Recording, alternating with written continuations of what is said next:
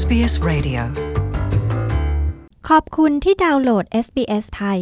ท่านสามารถอ่านรายละเอียดว่าจะรับฟังรายการเต็มของเราอย่างไร ได้ที่ sbs.com.au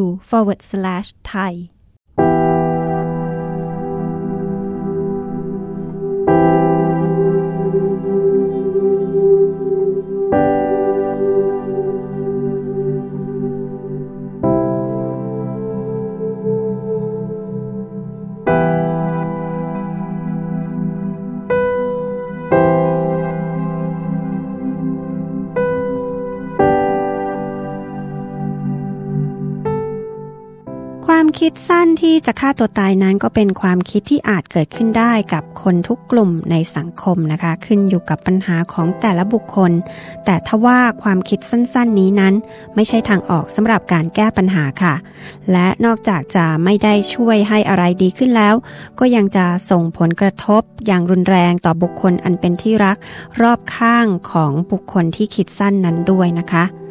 วันนี้คุณรัชนีนาคสุข พยาบาลจิตเวชชาวไทยในนครเมลเบิร์น ก็จะมาคุยกับ SBS ไทย เรื่องการยับยั้งความคิดฆ่าตัวตายที่อาจเกิดขึ้นกับตัวคุณเอง หรือกับคนที่คุณห่วงใยค่ะ ไปคุยกับคุณรัชนีนาคสุขกันค่ะ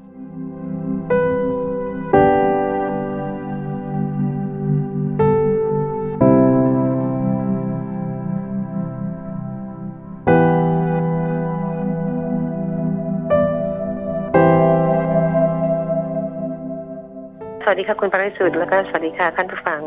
ค่ะวันนี้นะคะเราก็จะคุยกันถึงเรื่องการฆ่าตัวตายนะคะ ซึ่งเป็นประเด็นที่เราไม่ควรจะมองข้ามนะคะ เห็นด้วยนะคะว่าเป็นประเด็นที่เราไม่น่าจะมองข้ามกันไป ฟังดูแล้วเนี่ยอาจจะดูรู้สึกน่ากลัวอยู่เหมือนกัน อาจจะเป็นใครก็ได้ อาจจะมีผลกระทบต่อคนวัยไหนก็ได้นะคะการที่บุคคลใดบุคคลหนึ่งเนี่ยจะมาถึงจุดที่คิดจะฆ่าตัวตายได้นะคะ มีสาเหตุมาจากอะไรครับ โดยทั่วไปแล้วนะคะสถานการณ์อย่างนี้อาจจะเกิดขึ้นกับใครก็ได้ เพราะว่ามันเป็นสิ่งที่ไม่ปกติในชีวิตประจำวันของคนเรา กรณีหลักใหญ่ๆอาจจะเกิดขึ้นได้สองประเด็น โดยส่วนใหญ่แล้วเนี่ยเป็นเพราะว่าเราฝ่าฟันอุปสรรคในชีวิต ซึ่งอาจจะเป็นสถานการณ์หรือปัญหาชั่วคราว ที่เป็นปัญหารุนแรงนะคะ เช่น เกิดมหันตภัยหรือว่าสูญเสียทรัพย์สมบัติอย่างเฉียบพลัน กับอีกกรณีหนึ่งนี้ก็คืออาจจะมี ภาวะที่เป็นโรคจิต เช่นโรคจิตซึมเศร้า หรือภาษาอังกฤษที่เรียกว่า depression เนี่ยมาอยู่ซึ่งเป็นอาการของโรคที่จะทำให้บุคคลคนนั้นเนี่ยเกิดความรู้สึกถึงจุดที่สิ้นหวังถึงขนาดที่คิดว่าชีวิตไม่มีความหมายแล้ว จบซะดีกว่า ซึ่งเมื่อถึงจุดนั้นเนี่ยเราก็ไม่ควรที่จะมองข้ามนะคะ ก่อนที่จะถึงจุดนั้นนะคะมีไหมคะว่าบุคคลนั้นเนี่ยมีสัญญาณบ่งชี้ หรือมีสัญญาณอันตรายว่าอาจจะเกิดความคิดที่จะฆ่าตัวตายหรือคิดสั้นขึ้นมาค่ะ ในกรณีที่เกิดปัญหาใช่ไหมคะมีปัญหาฉุกเฉินในชีวิต ก็คงจะ เห็นชัดเจนว่ามีเหตุการณ์เกิดขึ้น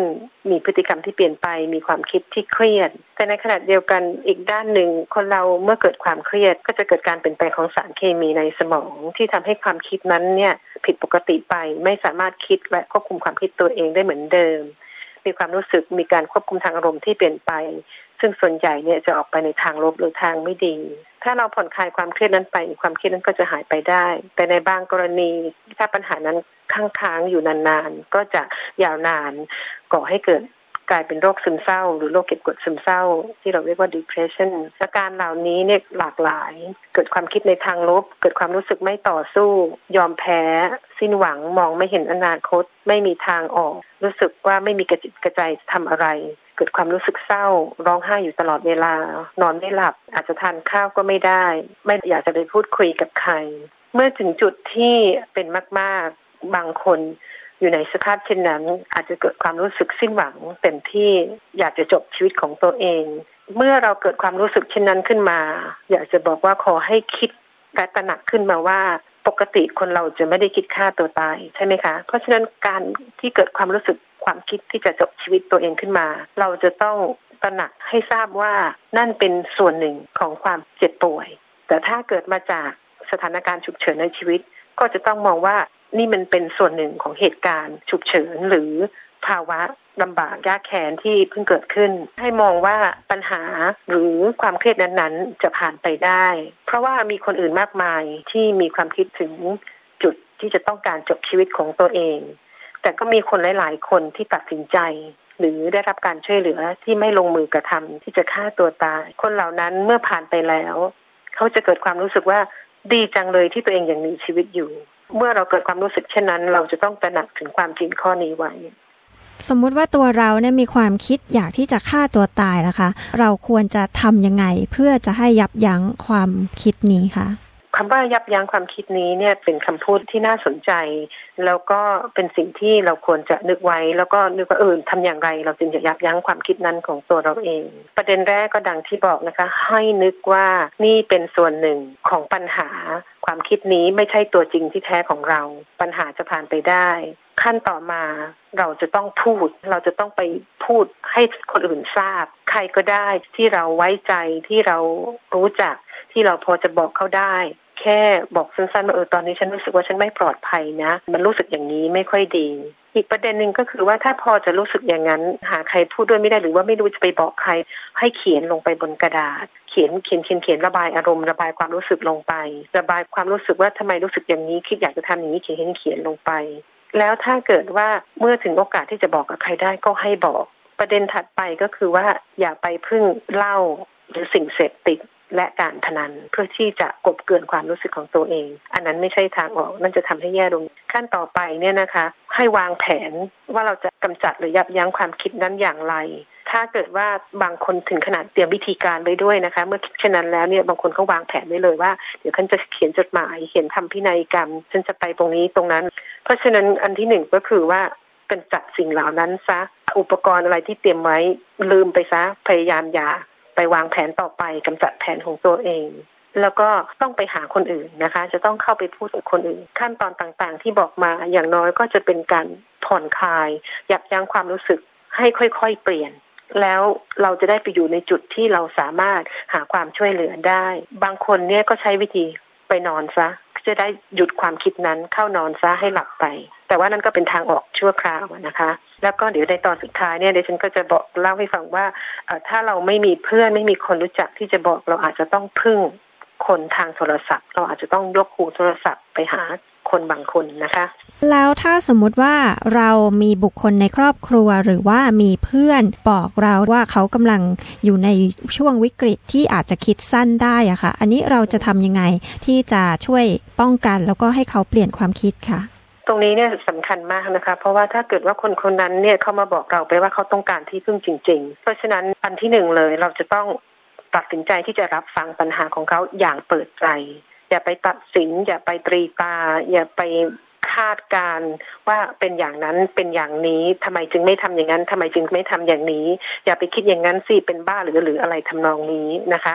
รับฟังอย่างเดียวเลย เปิดโอกาสให้เขาเล่าเรื่องที่อยู่ในใจ เปิดโอกาสให้เขาระบายออกทางอารมณ์ เปิดโอกาสให้เขาได้พูดถึงสาเหตุไม่ว่าจะมากหรือน้อย แล้วก็เราไม่ควรที่จะไปค้านความคิดเขา ไม่ควรที่จะไปต่อเถียง หรือว่าไปขัดแย้งความรู้สึกเขานะคะ นั่นคือขั้นหนึ่งเลย ประเด็นที่สองก็คือว่า ตัวเราเอง เราต้องพยายามทำใจ และก็อย่าพูดอะไรไปในเชิงปิดบังหรือหลอกลวง หรือว่าแก้ไขปัญหาเฉพาะหน้าโดยที่อาจจะเป็นความไม่จริง เช่น หลอกว่า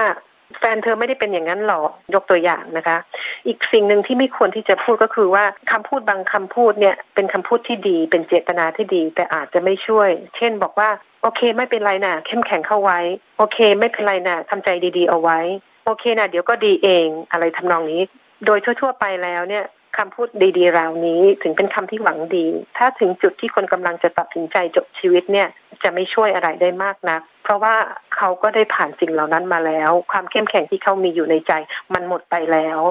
สิ่งที่เราจะทำคือแค่ให้เขาระบายออกมาแล้วก็รับฟัง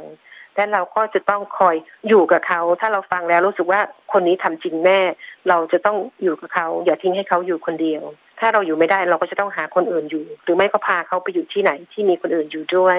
ประเด็นที่สองที่จะช่วยได้ก็คือว่าการช่วยในเชิงปฏิบัติ ช่วยในทางกิจการที่เป็นความรับผิดชอบของคนคนนั้น เช่น สมมติว่ามีลูกที่อยู่ที่โรงเรียนต้องไปรับ เราอาจจะไปช่วยรับลูกให้ ถ้าเกิดว่าเขาไม่สามารถจะลุกขึ้นมาทำอาหารทานเอง เราอาจจะช่วยหาอาหารมาให้เขา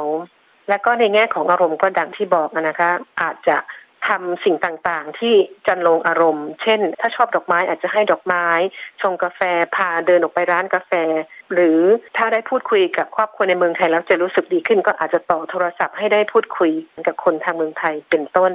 ก็คือเราช่วยทำให้เขามีความรู้สึกที่ดีมากขึ้น แทนที่จะจมปลักอยู่ตรงนั้นใช่ไหมคะ ใช่ค่ะ สร้างความรู้สึกที่ดี สร้างให้เขารู้สึกว่ามีหวังมีคนเข้าใจและมีคนฟังเขาได้ ทานแล้วเราจะสามารถโทรศัพท์ไปขอความช่วยเหลือ หรือว่าไปขอคำปรึกษาได้ไหมคะ ถ้าเราหาคนฟังไม่ได้ดังที่บอกใช่ไหมคะ เราจะต้อง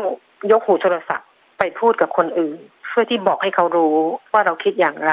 ถึงแม้ว่าประเทศนี้เป็นประเทศที่พูดภาษาอังกฤษ บอร์โทรศัพท์ คนคนนั้นอาจจะพูดภาษาอังกฤษ แต่เราก็ยังรู้ว่าเราสามารถพูดออกไปได้ เขาก็จะพยายามเข้าใจเรา อันดับหนึ่งเลยเนี่ยที่อยากจะให้หลาย ๆ คนได้จำเอาไว้ก็คือว่าเบอร์โทรศัพท์ที่เรียกว่า Live Line นะคะ เบอร์ก็คือหนึ่งสามหนึ่งหนึ่งหนึ่งสี่ไม่ว่าจะเป็นเจ้าตัวเองหรือผู้รับฟังก็เป็นคนโทรได้ แต่ถ้าเกิดว่าฟังดูแล้วสถานการณ์ถึงขั้นรุนแรงจริง ๆ ไม่ต้องรอนะคะ กดศูนย์ศูนย์ศูนย์ได้เลย และสำหรับคนไทยเรา เรายังโชคดีที่เรายังจะมีองค์กรที่จะพอสนับสนุนกันได้ นั่นก็คือทีวาหรือว่าสมาคมสารนิเทศสำหรับคนไทยที่เบอร์โทรศัพท์ 963-999-64 นะคะ ถ้าสำหรับเด็กๆนะคะ หรือวัยรุ่นมีเว็บไซต์ที่หนึ่งที่เรียกว่า eheadspace.org.au หรือเบอร์โทร 1800 650 890 นะคะ ที่เด็กๆจะสามารถเข้าไปล็อกอิน หรือใช้ทางโทรศัพท์ก็ได้โดยที่เราไม่ต้องขออนุญาตพ่อแม่ แล้วคุณรัชนีมีข้อคิดหรือว่ามีสารที่อยากจะฝากสำหรับผู้ที่อาจจะรู้จักคนที่คิดฆ่าตัวตาย หรือว่าคนในครอบครัวอาจจะคิดสั้นนะคะ อันนี้สิ่งสำคัญที่เราจะต้องจำไว้แล้วก็ปฏิบัตินะคะ คืออะไรคะ อยากจะฝากไว้สามประการนะคะ ถ้าเกิดว่าเรามีคนรู้จักหรือคนในครอบครัว หรือแม้แต่เพื่อนที่เรามองดูแล้วเนี่ยเขาอาจจะต้องการความช่วยเหลือ หรืออาจจะรู้สึกคิดสั้นดังที่ว่านะคะ ประเด็นที่หนึ่งเราต้องรู้จักที่จะถามนะคะ ถามเขามีอะไรไหมคุยด้วยได้ไหมสองถ้าเขาตัดสินใจคุยเราต้องเป็นผู้ฟัง แล้วถ้าเกิดเขาอยู่ในช่วงที่ใกล้ๆจุดจะคิดสั้นถึงๆเราต้องอยู่เป็นเพื่อนเขา ประเด็นที่สามเรียกร้องหาความช่วยเหลือ ไม่ว่าจะเป็นโทรเบอร์ Lifeline หนึ่งสามหนึ่งหนึ่งหนึ่งสี่หรือถ้าฉุกเฉินจริง ๆ โทรศูนย์ศูนย์ศูนย์ได้เลย แต่ถ้ายังไม่ฉุกเฉินไปปรึกษา GP หรือหมอประจำครอบครัวนะคะ ก็จะเป็นเบื้องต้นที่จะช่วยเหลือกันได้ คงจะรบกวนฝากไว้เท่านี้ละค่ะ ขอบคุณมากนะคะ คุณรัชนีที่คุยกับ SBS ภาคภาษาไทยค่ะ ค่ะ ขอบคุณคุณปริสุทธิ์แล้วก็ขอบคุณผู้รับฟังเช่นกันค่ะ สวัสดีค่ะ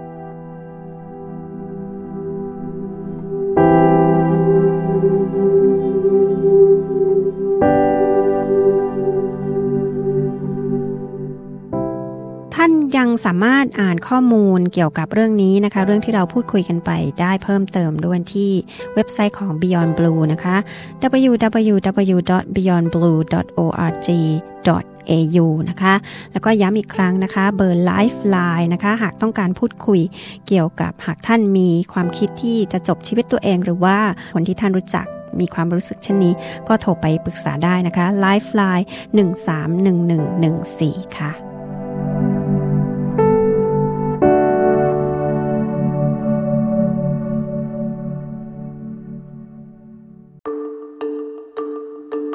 Want to hear more stories like this? Subscribe to our regular podcasts on iTunes.